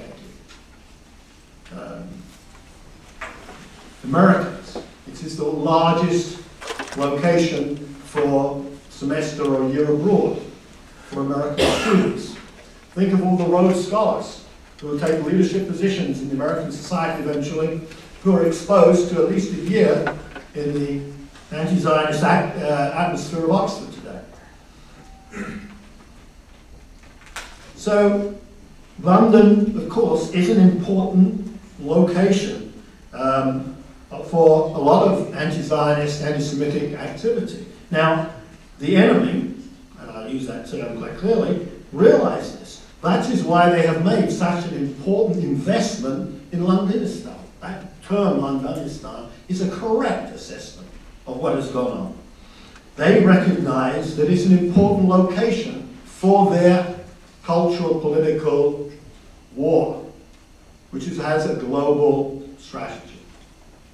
Now, that's, that's the importance of why we put this in a context, why it's important. Now, one of the consequences, so there's two levels to this. One is the international, and then there's the, the interest of the, of the Jews living in Britain, right?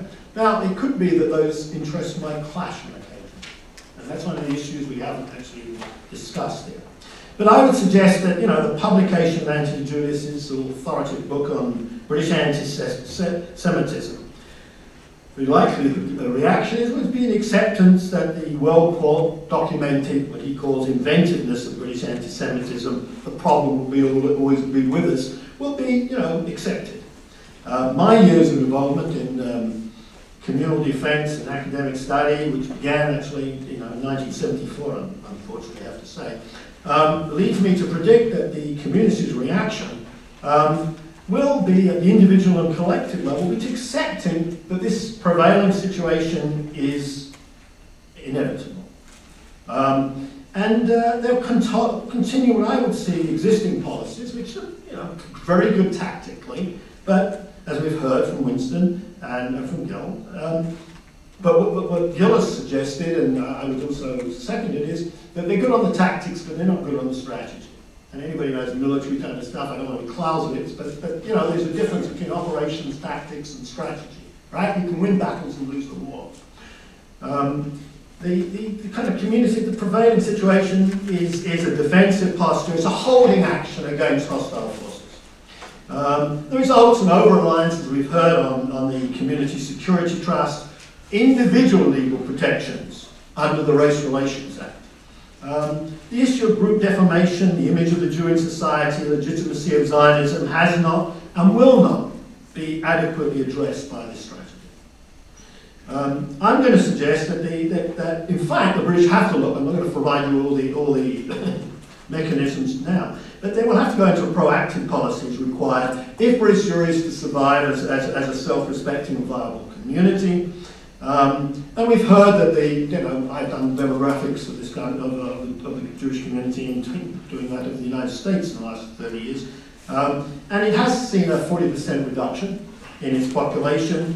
The fact that it's, to me, it's a remarkable, uh, an amazing um, finding that 34% of the under 40 say it's fairly likely or very likely that they'll uh, will live in Israel for an established Jewish Western community which is not uh, suffering from economic dislocation. It's an amazing admission, right? Whatever they say on other things, that actually is, is I think, very revealing.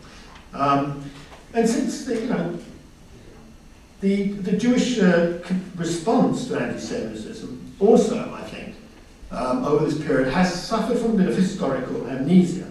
As a result, that previous proactive strategies have been forgotten. Um, when I went in, first went in the Board of Deputies as Research Director in 74, you had the last of the, of the kind of World War II generation, the 43 group of people who'd fought Mosley and things like that. But what they had at that time was a very um, good um, politically, or political activism with local people who were very much on the ground. It wasn't the Shtadlan approach, right?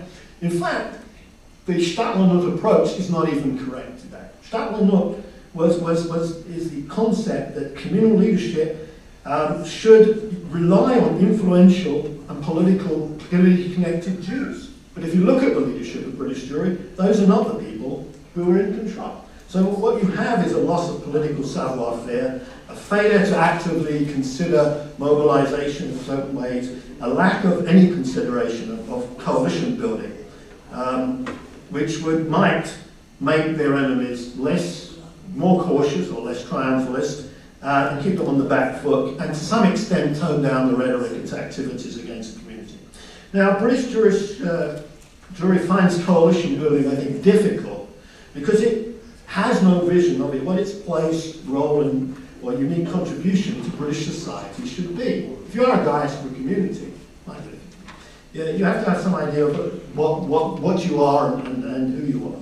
There's a collective failure of imagination to see the possibilities of the moment, um, the community's lack of self-awareness, one would suggest sense of uh, solidarity and, and sometimes self-esteem, is of course due to an educational deficit. The people I dealt with in the 1970s who never went to university were much more aware of Jewish history, they were much better educated politically than the leadership today, who are basically Amharics. That's the only thing you can say. Ignoramuses, um, you know, sort of, uh, you know, uh, of, various descriptions. It's the only way one has to be, uh, you know, sort of uh, tell the truth, the power to some extent. So they you know, the, the leadership doesn't even know you know, what the role was of, of neither the, the, Jewish youngsters of the kind of Moses Montefiore Shtadlan thing. Moses Montefiore, at least, put his money where his mouth was, he, and actually, as an elderly man, went off in a carriage to speak to the Sultan, to go to the Tsar. He actually did something. I mean, uh, he, he, you know, to deal with Damascus blood libels, the pogroms. Few leaders today are actually willing to do that. I don't see them using their wealth or their social capital in pursuit of justice. So, or to prevent their people being maligned. I mean, it was very, very difficult for the British um, to raise the money to defend Deborah Lipstadt. And I'm going to talk about that whole issue of, of, of the, libel, the libel case. But that was, you know, American money that had to come in to actually defend Deborah in the courts on, against Irving, right? And if you can't fight David Irving, who the hell are you going to fight? He's a classic 1930s by anti-Semite, you know? you're not going to do much against the jihadis if you can't handle, you know, the last order. Um, you know, the one exception to this is, is, of course, this campus scene that, we, heard about. The Union of Jewish Students, activist posed, immersed itself in student politics, done a very good job, and actually is a model of coalition uh, building strategy. Um, why this success is not emulated national political scene has always been to me a, a, a puzzle. Um, part of it is historical ignorance and political inertia, and to some extent naivety. And the fact that that UJS leadership actually is part of that immigration. But, but if you look at most of the leaders, um, uh, my daughter was on the executive of the, of the uh, National Union of Students a few years ago. Most of the people who were in, in UJS, national leader, most of that student leadership today is in Canada, the United States, and, in Israel. I mean, it's, it's a very good example of, of, the, of the loss of talent.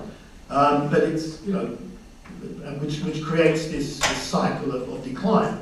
Now, the, the nexus of relationship between organizational structure, community leadership, collective morale, and the ability to deal with external threats like uh, anti-Semitism was the focus of something I tried to do at JPR, my short stint back to Britain between 1999 and 2005, the Community of Communities report. Um, this document made it clear that only a kind of self-aware Jewish, confident Jewish community that adopted a kind of holistic approach could meet the challenges of the 21st century, and particularly the threat from new types of anti-Semitism, posing as anti-Zionism. Um, so what's unique about the situation in the UK, particularly more so than, than some other countries? Now, anti-Semites in, in, in, in Britain, as everywhere else, they create anti-Semitism because it serves their personal, their psychological, political needs, as, you know, as well as being haters and opportunists.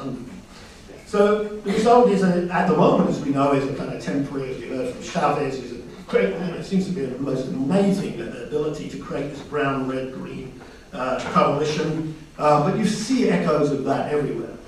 Um, it's, uh, as regards the, the, the far right and the, and, and, and the Islamists, there's not much British jury can do about that. They're not, they haven't really got the resources or anything. That's worldwide struggle, probably had to be led by the United States and, and Israel. Um, they also, of course, as, as Gil pointed out, a law and order and security problem for the state, and that's where it has to, that, that's where that, those particular problems have to be transferred. A local, a small voluntaristic community cannot deal with those kinds of state-sponsored terrorism, etc. Um, the danger, however, is, is, is that um, is, is perhaps this liberal left kind of anti-Semitism, which is even more un, uh, opportunistic. Um, the danger is uh, when these kind of anti-Semitic topoi that are put out in, in media become accepted and accepted discourse, they create a trend which then infects the mainstream of society. And one's beginning to see these things um, adopted in mainstream society. And in the last uh, four or five years, what was regarded as a fringe and was in the Guardian has now moved into this kind of Daily Telegraph kind of people. Um, now, one of the, um, I guess, issues that we have to face is that um, in Britain, and uh, it's probably not probably undiplomatic of me to say this, is complete com- combating the new anti-Semitism of this kind of, of cultural, political angle. There is the, the community is compromised, what we might would call by renegade Jews, I guess, uh, as in the old USSR.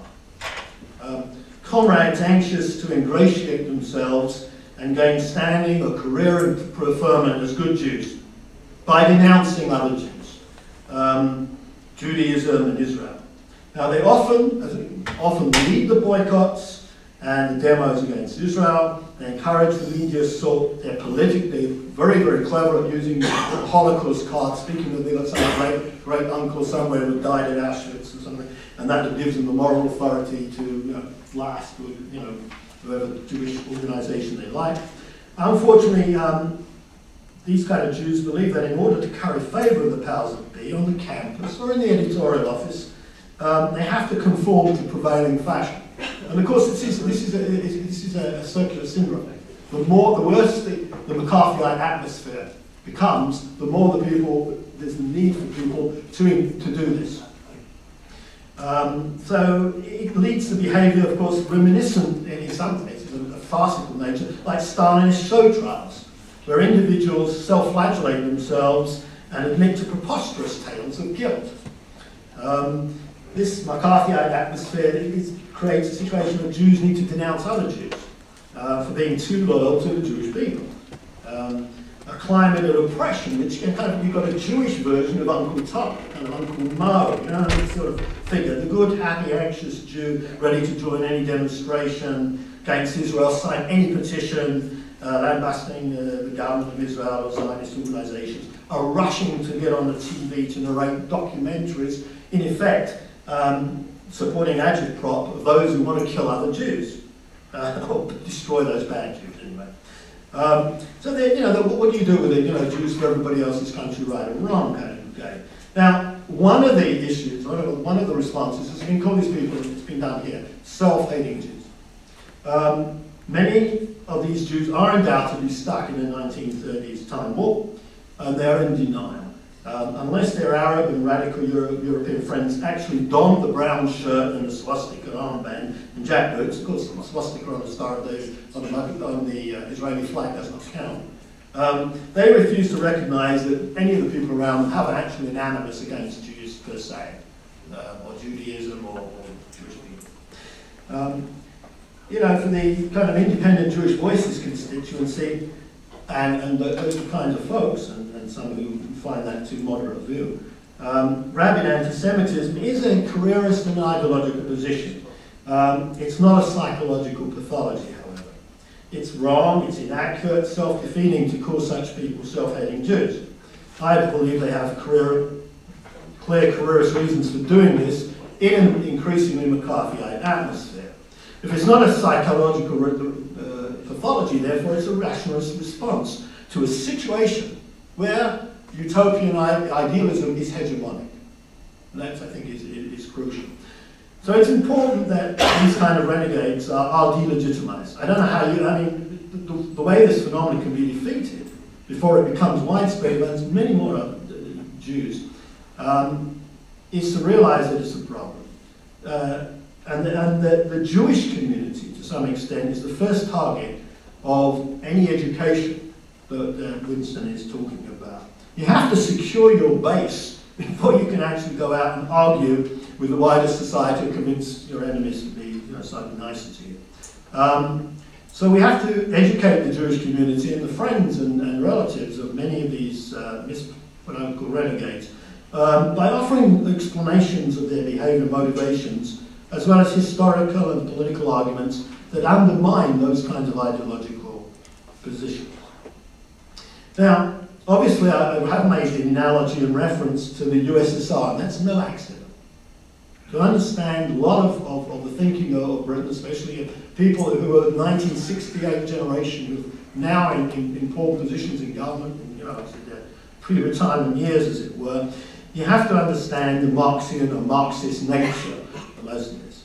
And, and anti-Semitism, historically, has been a surrogate for anti-capitalism. Right? I mean, it's, it's, it's a, it was a Nazi and a, and a communist uh, uh, idea. Um, I'll give you an example.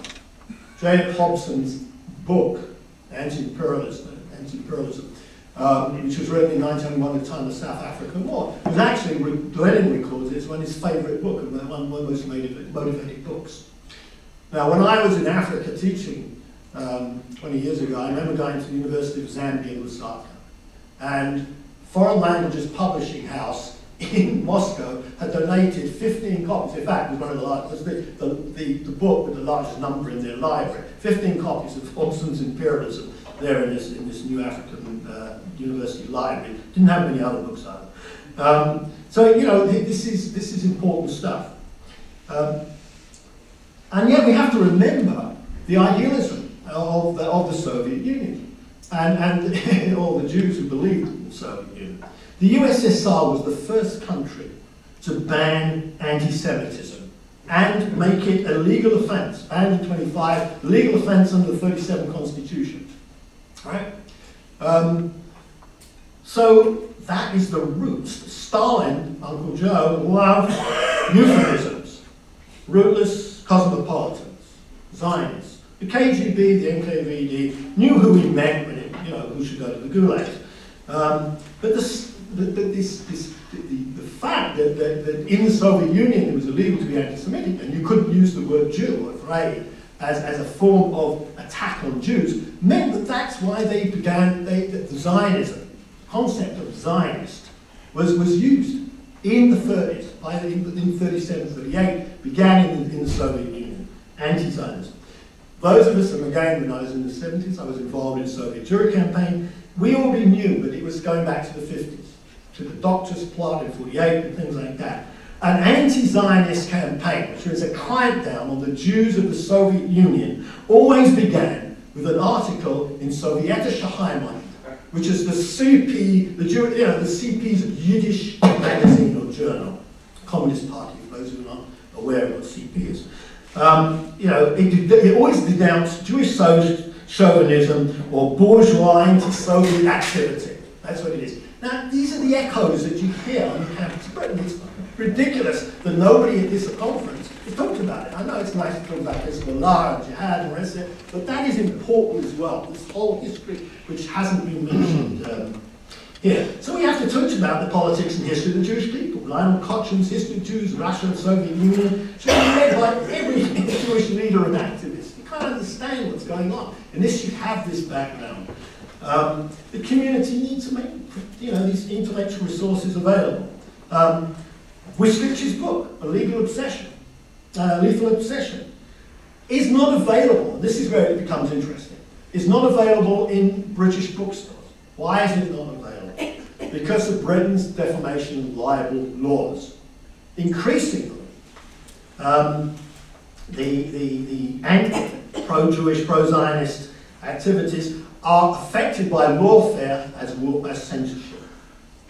That any, you know, you don't have to prove, we heard from um, uh, Shimon Samuels, this problem of, in France that he had of being, you know, under this case, I know yesterday, of defamation against some Hezbollah, whatever it was, outfit uh, in France, which you know, cost 100,000 euros to defend. Um, so, but, but this, this whole question of Britain's defamation libel laws is it, it's crucial to understand that American writers are now threatened by this, and American publishers who want to sell in Britain and the Commonwealth uh, won't bring out books because you know, I don't want to talk about the publishing industry and its deals of how, how, how you know, money is made by publishers, but they don't want to lose that market, and that's why Britain is important. The English-speaking world is, is divided into two markets publishing-wise, the United States and Canada, and then in Britain and the rest of the English-speaking world. Don't understand that, you won't understand why the bookshelves are heavily, increasingly heavily stacked by anti-Zionist um, books without any adequate reply because of this tactic. We also have the, you know, so there's a whole question. Now, looking at this whole question of, of higher education in the, in, in the UK from the, from the local uh, point of view, one of the issues there, although the UJS is a very good group, it's usually led by engineers and doctors and medical students and people like that. Because you have to understand that in Britain, in most parts of Europe, there is no liberal arts higher, ed higher education. There's no general education. It's a form of specialist education. You cannot do what you do in the United States, but you can take people from the vet school and they have to do some kind of course in languages and give them you know, a little bit of semester of Hebrew or Holocaust studies or anything. It doesn't fit the, the, the model, um, those types of programs. There's no way of getting, Jewish studies would be taken as an Oxford, uh, associated a little bit, there's, there's four students doing Jewish studies as an undergraduate because that's a specialism, right? Well, they have hundreds of Jewish students doing physics and French and business and else. They will never be exposed to any course in Jewish studies. So that's important. So what does that mean? It means you have to have to put, to put a lot of your work in, into what I call informal education, adult education, or, which, which is the opportunity in Britain we've never heard of, where, where large 50% of the Jewish students go to uh, Jewish schools. There has to be a very big, big, big um, push to get Zionist and Jewish history and maybe some even political uh, awareness into the high school curriculum within the Jewish schools. All right, so one of the um, issues there uh, is that um, also in Britain is, that I've seen in the last uh, few decades, is something unusual, but I think it's beginning in the United States. Barry Chiswick has already spoken about the decline of the Jewish PhD. But if you look at British universities, compared to 30 years ago, 40 years ago, especially 50 years ago, there aren't the great, there aren't the senior uh, Jewish professors that I remember. Um, the proportion, number, number and proportion of Jewish faculty in British universities has fallen. Um, now that, you know, you could say it's good, bad, or different. Jews have off to equivalent of Wall Street and made themselves rich and famous that way, and other things. But but it um, it has an effect. It means that uh, that um, there aren't been many moderate Jewish academics as we see what I would call it in, in this room here from Britain. Um, probably most of the minyan that exists here. Um, in, in, in, in, the social sciences and humanities. Um, and, and what, you, what the community has done is got a handful of poorly endowed place uh, interventions in, in British academia without the without with no strategic thinking that actually you should take you get one cr critical location and really stack it so it becomes a powerhouse of Jewish uh, uh, academic uh, Israel studies, etc.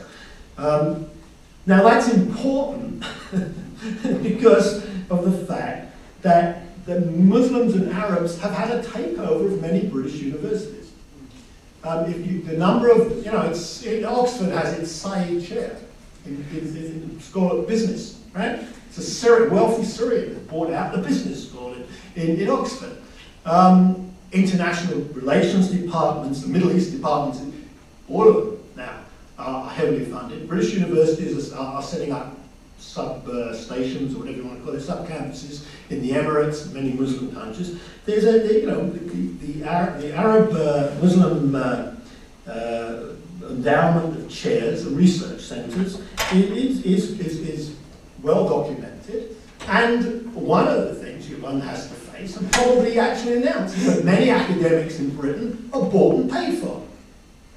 And you know, that's, that's a reality. And somebody has to say that. Um, now, I to sort of, you know, say that, um, that, uh, that universities are dangerous. I work in one, um, several. Um, but, but we have to accept that advanced kind of education in, in the social sciences, and humanities in the 21st century produces social critics and, and uh, relativism, uh, or, or, is, or those kind of concepts are, are prominent. Um, academics indulge in critical thinking. They're not doers, but historically they tend to admire energetic doers, um, change they can believe in. Um, the record is such that, that um, academics and intelligentsia have been um, supporters of many of the things that we're talking about. Um, it, you know, Julien Benda, with Trahison des Clercs, written in 27, accused the intellectuals in the universities in France and Germany of being apologists for crass nationalism, warmongering, racism, the fashions of that age between the wars, in 27. Max Weinreich uh, wrote the book, you know, Hitler's Professors in 46, showed that universities weren't friendly to the Jews. That Hitler's professors, the German academia, was part and parcel of the Nazi movement. They, that's you know, it was. Um, the, um, the update of that, of course, is Alan Steinweis's book, if you ever look at studying the the scholarly anti-Semitism in Nazi Germany. But actually, they invested a lot in Jewish studies. Right? the Nazis put more money into Jewish studies than the Jewish community did. they wanted to understand their enemy, the Jews didn't really want to understand themselves. Um, now, you know, I'm, I'm, I'm suggesting that these Middle Eastern studies, political sociology departments are going in the same kind of direction. Uh, Max, I'm going to quote Weinreich here, scholars prepared, instituted, and blessed the program of vilification, disenfranchisement, dispossession, expatriation, imprisonment, deportation, enslavement, torture. Well, the first half a dozen or so do apply to Israel, and Israelis to that. haven't got to the mass murder and torture yet. Um, so, it's, you know, so it's not surprising to me that the boycott campaign is not an economic boycott, but it's an academic boycott. That's where it's beginning, right? The Arab boycott was economic, didn't work. So now there's a new kind of uh, takeover. Delegitimization, demonization, centered in, in, in, in, universities. Now, in Britain, it's actually a tradition. I was, I asked to give some guest lectures, assignment lectures at the University of Manchester um, about four or five years ago. It was a nice number, as they say. It was a series of four. So I actually went to into the records to find out, and I thought was interesting, what happened in Manchester in January 1933 when Hitler was, was, was elected. Was there any reaction at all? Well, what I found was there was one reaction, which was a Nazi takeover of the campus Lutheran church by German students and their friends to celebrate Hitler's victory. Now, this was a campus where Chaim Weizmann was the professor of chemistry. And it's the second largest Jewish community in Britain. They had about 40,000 Jews at that. So, you know, it must have been a message for the Jews that, you know, the university might not have been such a, such a wonderful, friendly, friendly territory. So it's this admission of what the realities of, of, the world are that I think is, is part, of, part of what we have to do, and also train the students. You know, you're not actually on friend, necessarily on, on uh, friendly ground. So let me just come along with this, end up with some, you know, strategic thinking. Um, I think what Jews have to do is, is, is, obviously, and I could go on about the BBC and people like that, and, and uh, the Guardian and all these kind of things. But, you know, let me, where, where, where the Jewish community has really, I mean, what you can get away with, I, I, actually there's a couple of things here which I think are important. Tom Paulin is the BBC's critic and cultural arbiter, at least he was a few years ago. Uh, his record has labelled the, the, Israeli army as the Zionist SS. Uh, according to the Cairo Weekly Al-Ahram, he incited terrorist killing of Israelis and, and, American Jews. He claimed it was a mistranslation from the Arabic. He's still on the BBC. Um, a clear indication of, the BBC's reputation. This is paid for by Jewish taxpayers' license fees. I once came on to the Jewish community and said we should, that Jews should actually organise, looking for allies, a boycott a, a, a, you know, sort of a, a, a um, uh, refusal to, to pay the license fee. The BBC's reputation in the Middle East, um, you know, is such that the Sunday Times, London Sunday Times, 2003, reported that BBC's Arabic service counts Saddam as a listener. And according to the Jordanian sources, he called twice to say appreciated what was said on the BBC. You know, I this is it's an amazing situation of, how these kind of people have got, you know, and, and, and they actually turns the BBC no longer feels that it has to support Britain. It's the voice of Britain. It's some kind of globalised kind of thing that it no, no longer has to support British policy. Hateful by the British taxpayers, but doesn't have any loyalty. It's, kind of, it's, got, it's, it's a globalised, it's got its own global um, uh, loyalty to third worldism, I assume. Um, so what should the Jews do? I think they sometimes have to be a bit more articulate when they're wrong and hurt. Um, they need a strategy of, uh, of more to response. They need, above all, intellectual tools to hit back. Um, they need to identify the gradations of prejudice, as, as, as both uh, my colleagues here have suggested. Perhaps use the term Judeophobia more than, than anti-Semitism. Um, build coalitions with other threatening groups, especially. I think that one of the things about British is a classic case of Am Levadad Yishkon. People dwell dwelling alone. They do not see themselves as, as, looking for friends to, to, to mobilize on, on, you know, in, on their occasion. Um, and they have to, you know, look for people, I guess, who buy the Jewish narrative. And that would be people appreciate the, the Jewish economic, social success and achievement, people who like winners rather than people who, who kvetch and, and, and uh, are losers, um, people who will um, who, who see that you know democracy flourishing in difficult, hostile Middle East, people appreciate you know advances in agriculture, medicine, those kind of things. I guess to some extent, and I'm not terribly religious myself, the fact is that they probably need people who believe that there's got a God acts in history, I guess. Um, respect at least and know the, the, the Hebrew Bible, for whom the term promised land is not a, a phrase they've never heard about. Um, and that's a small demographic in Britain. One of the problems of Britain has been the collapse of, of, of Protestant Christianity.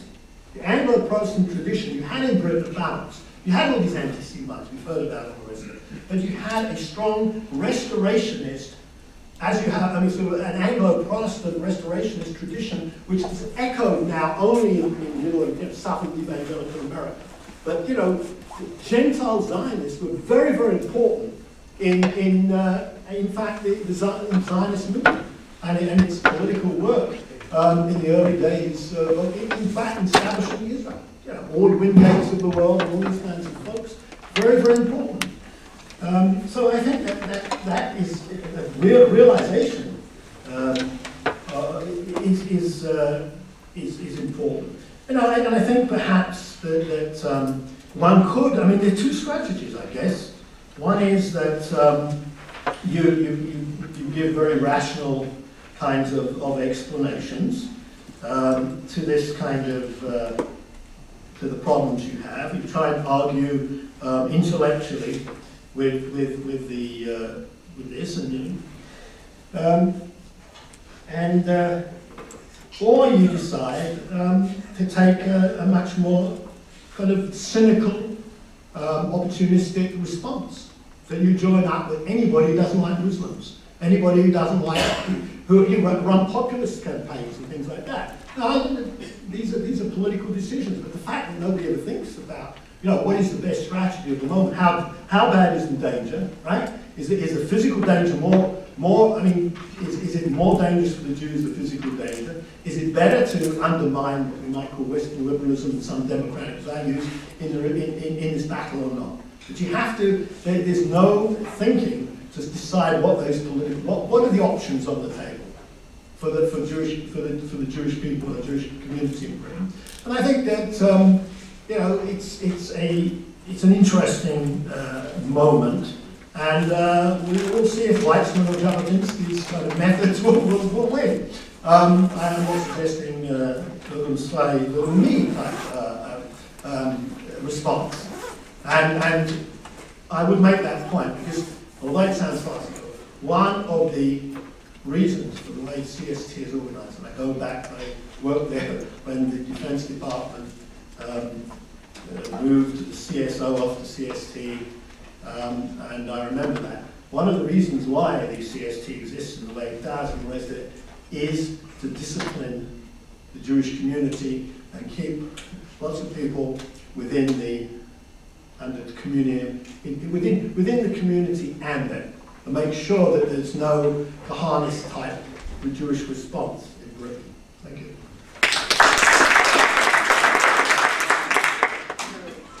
Do we have any time left for questions?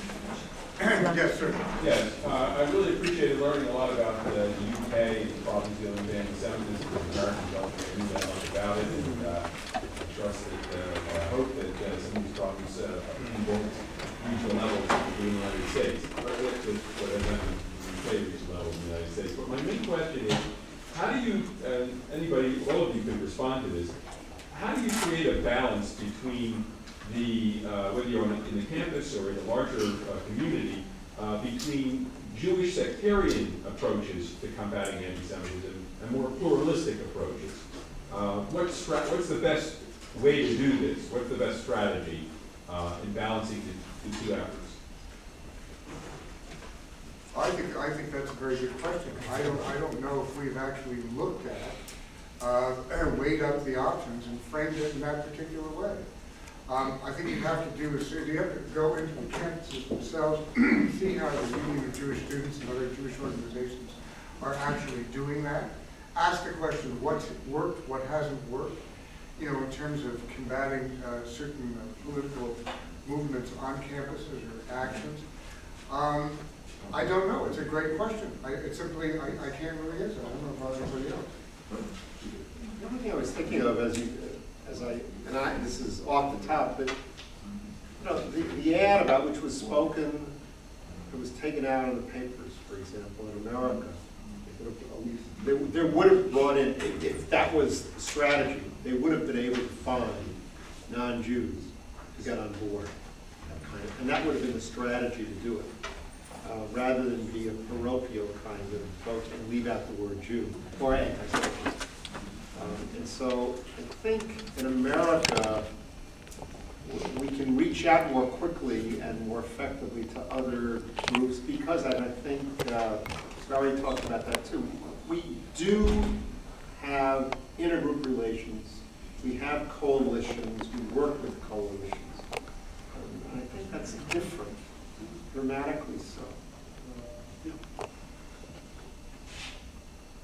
Know, the whole community relations field in America, in the Jewish community, I don't think it really exists. The, the, the notion, I mean, I'll give you one very personal example. But, um, I've been involved in a group that works with the, with the Presbyterian Church.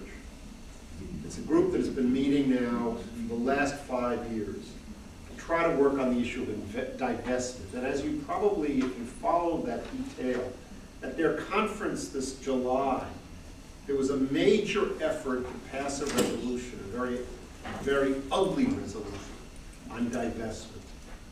And the key people who opposed that resolution on the floor of their General Assembly were people that I have been involved with for the last five years, including going to Israel with them. Presbyterians, um, people who got it, who understood that you may, you and I, we may disagree about policy, but divestment is not the strategy.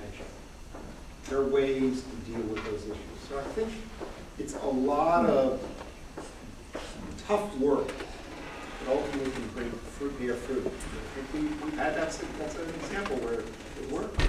But it comes back to my point about if you don't know what kind of community are, what your places in society, etc., you don't really, you can't really do a coalition building because you don't, there's, you know, there's a variety of choices and, and you can't decide who you're going to go, you know, if you're going to go, well, I mean, the Orthodox, I mean, let's take it, the gay community. Well, the Orthodox never wanted to go in with the gay community under any circumstance.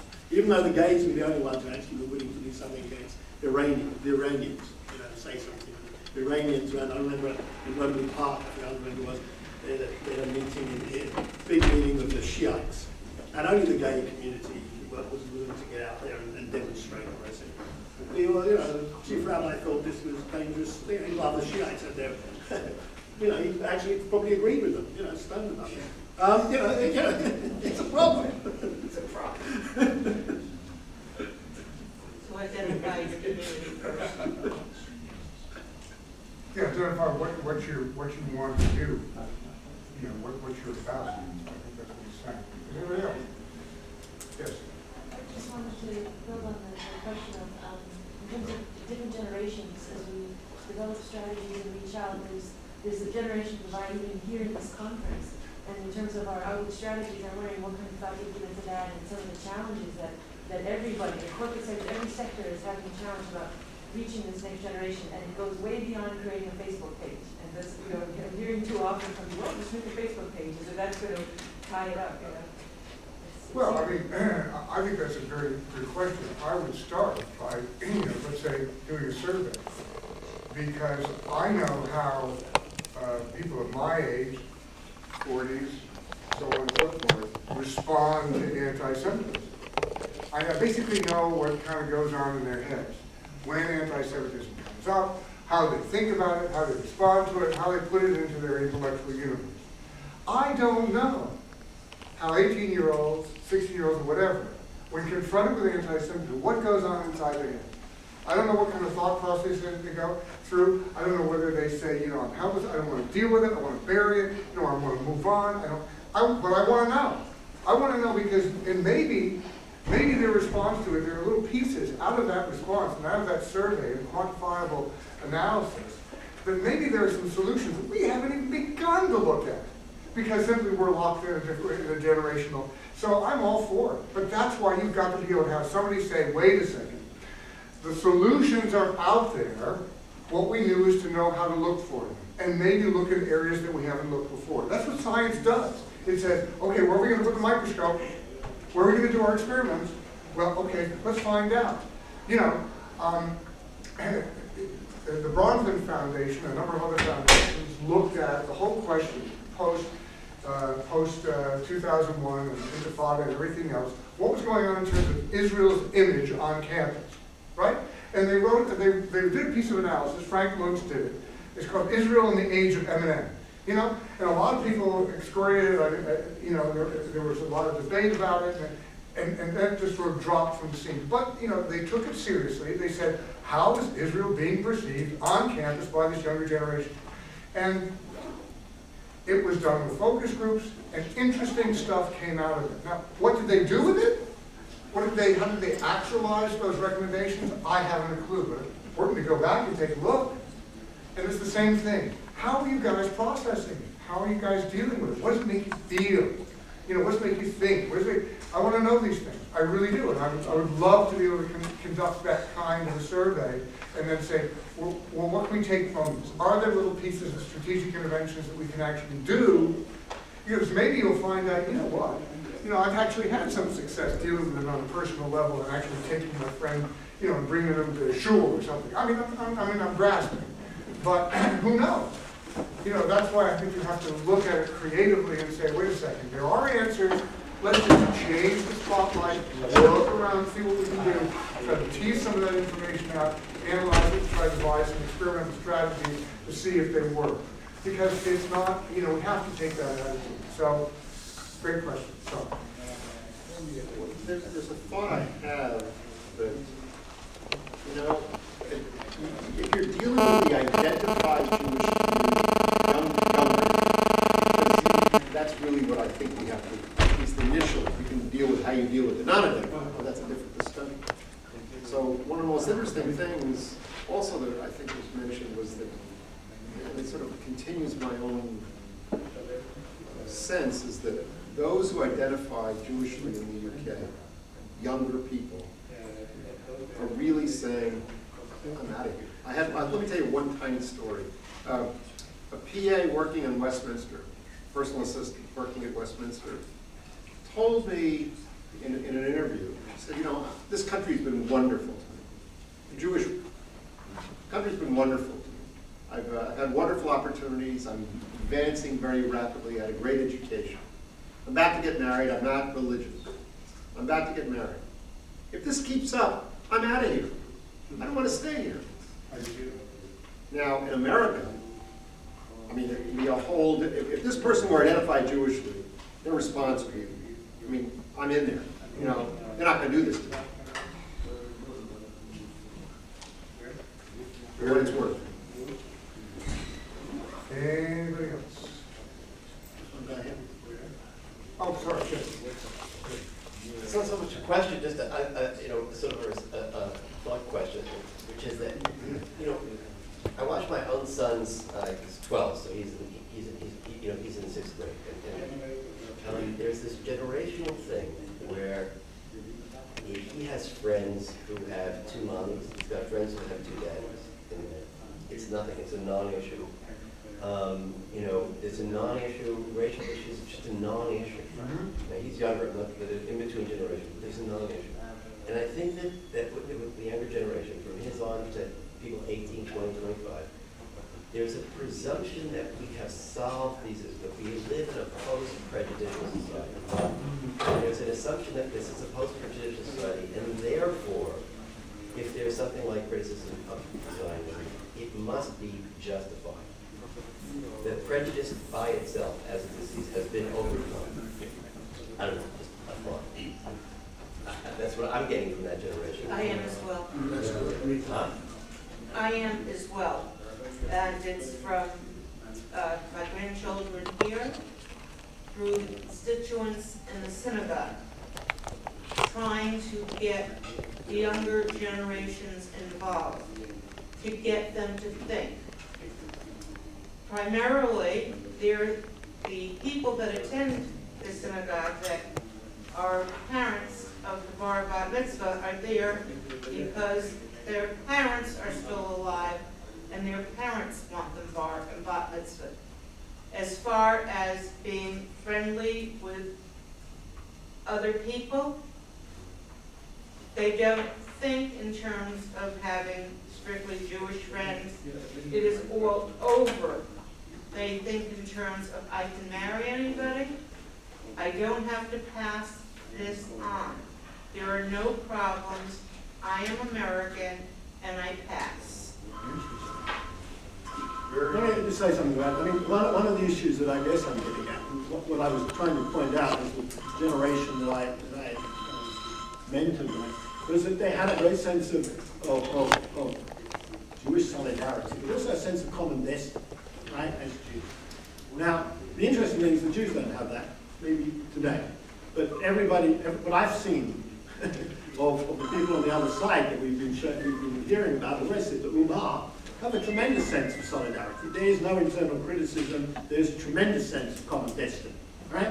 So they're kind of, you know, w- w- what we're saying is the 21st century world is being beaten by a kind of 19th century world at best. You know, that there's the, the, the kind of, the, the, the kind of, um, you going to call it, the, the advantages of, of, of, of the traditional world, right? Can, can offset the, the, the economic and technological advantages of the 21st century in the, the, sense of loyalty that, that the Muslims have. I mean, uh, Mr. Tibi is, is probably an exception, but I don't know, it's probably regarded as the, disloyal. Is it loyalty or fear? well, I mean, it's a matter of, of both. I mean, you know, sort of, you know, there's two types of fear. You know, I have my throat cut, but in the old days, a lot of people, some of those people, why are they, why are they sending the kids to bar mitzvahs? They want to be put out of the will. You know, I mean, that's a form of fear as well, you know. They'll be disinherited if they don't, you know. So that's, you know, these are all, there's all other types of social pressure and psychological. But I think you put your finger on it, which I think is quite an important issue for the, for, for our times, it and our types of liberal kind of, what are we going to call it, enlightened Jewish people. Sorry. I think what you're describing is, you know, is, is true of any immigrant group who's, who's poor and comes in, they hold together.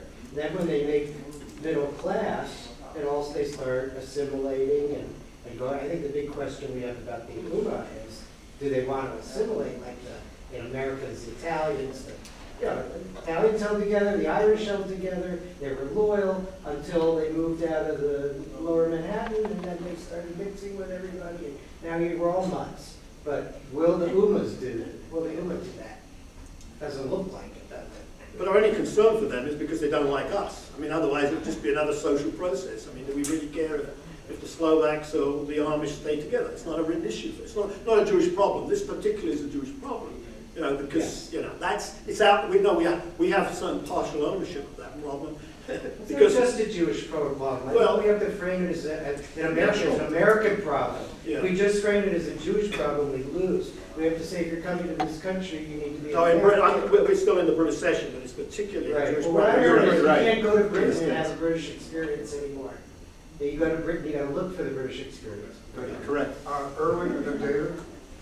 Yeah, which you know, I, I thought your, you know, fourfold approach to strategic interventions is very useful in terms of the educational, the cultural, the political, the legal. But much of the anti-Semitism today is itself organized around kind of group anti-Semitism. So you've got, you know, from the previous panel, feminist anti-Semitism, where you have uh, queers against Israeli apartheid. I can go on, you know, I'm sorry.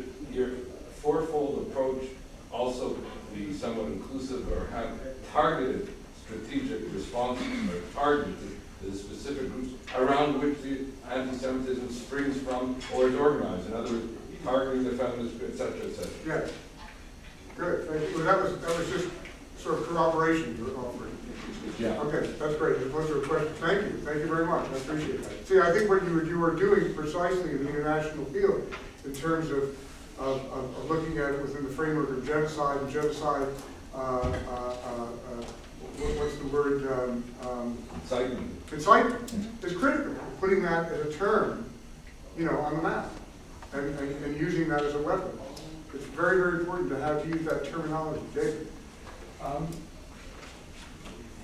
trying to put together some of the things which Barry was, has been talking about, about the sort of um, uh, uh, attenuation of identity and numbers in Anglo Jewry, uh, together with the attempts at mobilization against anti-Semitism, produces a sort of an uncomfortable, an uncomfortable question, which is, um, to what extent is the mobilization against anti-Semitism not only a mobilization against something which is there, but a mobilization which is intended to um, preserve um, a Jewish identity, Jewish cohesiveness, which is um, uh, uh, uh, which is being um, eroded both by the um, uh, uh, by the attractions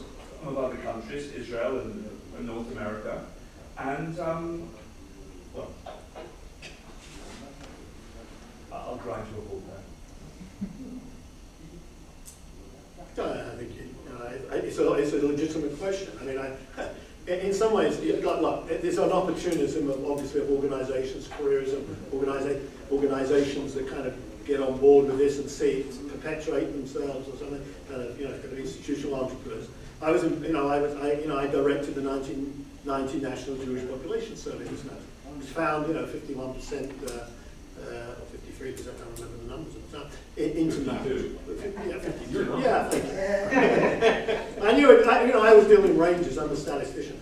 Um, but, but, but the fact is that, that, that, that um, you know, that, that, you know, it was a, led to this kind of, uh, you know, the, the uh, what's the campaign called? I can't remember it. Um, it's not outreach, it's, um, yeah, it, it was, it was this, you know, the, the attempt to renewal and Jewish renewal and Jewish revival, that kind of thing. It was, everybody got onto that and said, yeah, well, this, this is continuity, that's the word, yes, the word was continuity. But it was a continuity response, and, and those, you know, a lot of organizations ran with that for their own needs and all the rest of it. I don't know, to you know, it's, it, it's challenge and response kind of thing, what's organic and what's artificial and all the rest of it. But, you know, this, this cleans up the issue, right? I mean, to those people who say, you know, the, the problem, right, the problem, the challenge is, the Jews are not quite sure where their boundaries are and who they are. What we've seen is, whether we like it or not, the guys who I saw on, the, on TV and all these things yesterday are quite clear who, who, who, they, who they're after. You know, they're quite clear. I mean, they, they, at the moment, they're actually doing most of the definitional boundary forming, aren't they? Right? So even though I turn around and say I'm a good Jew, they might not agree with me tomorrow, right? Because I, I may have let Uncle Joe down or, or the local imam or something said something or annoyed him. So I can, you know, suddenly, you know, find myself like many good communists, you know, in the gulag along with all the, the Mensheviks. You know, uh, uh, it's, it's a terrible thing. So it, it's a real, it's a, it, and I think I think it's it's it's it, it's fraught with a lot of things because it's a continuing thing. One of the one of the problems we have here is this is not a photograph; it's a movie. It's continuing things. It, it's a kind of soap opera as well. It, it's the characters continue there. But I think that's one of the, the reality of this is, and it's very hard for people to, to you know, we're back to my the whole point which I started with, which is Julius Books. It's always been with us, you know, it's prevalent. It's going to go, and, and it reinvents itself. And he, he gets into that kind of thing. It's a concept, I, I guess, you know, you make it postmodernist if you wanted to. But it's, it's around, you know, it's, it's, it's there, and, and you're always going to have to deal with it. And all, the, the point is that individuals themselves will make decisions, and then somehow collectivity makes a decision. But that, but, but the problem, and I was trying to point out, is legitimacy and even the, the solidarity of, of, of whatever it is, if they're a Kehilla or not. You know, this is, the whole question is, what i- is, is your organization and political institutions in leadership in relation to this, right? It's, it, what, so, you know, I'm, I'm, I'm sort of agreeing with you. Thank you. I I would even say that your question, David, and the lady's question, and a few over here, they sort of all begin to talk about identify and how are they going to, going to respond. What is the identified core or nucleus? Will they stand up? Will they opt? How will they respond? I mean, we have an issue about how you deal with the not-identified, which is a separate discussion, but if, will they respond? Do they want to respond? Do they want to deal with it within what The lady was. N, N, D, okay. Yes, mine, good luck. Thank you. Informal questions can continue here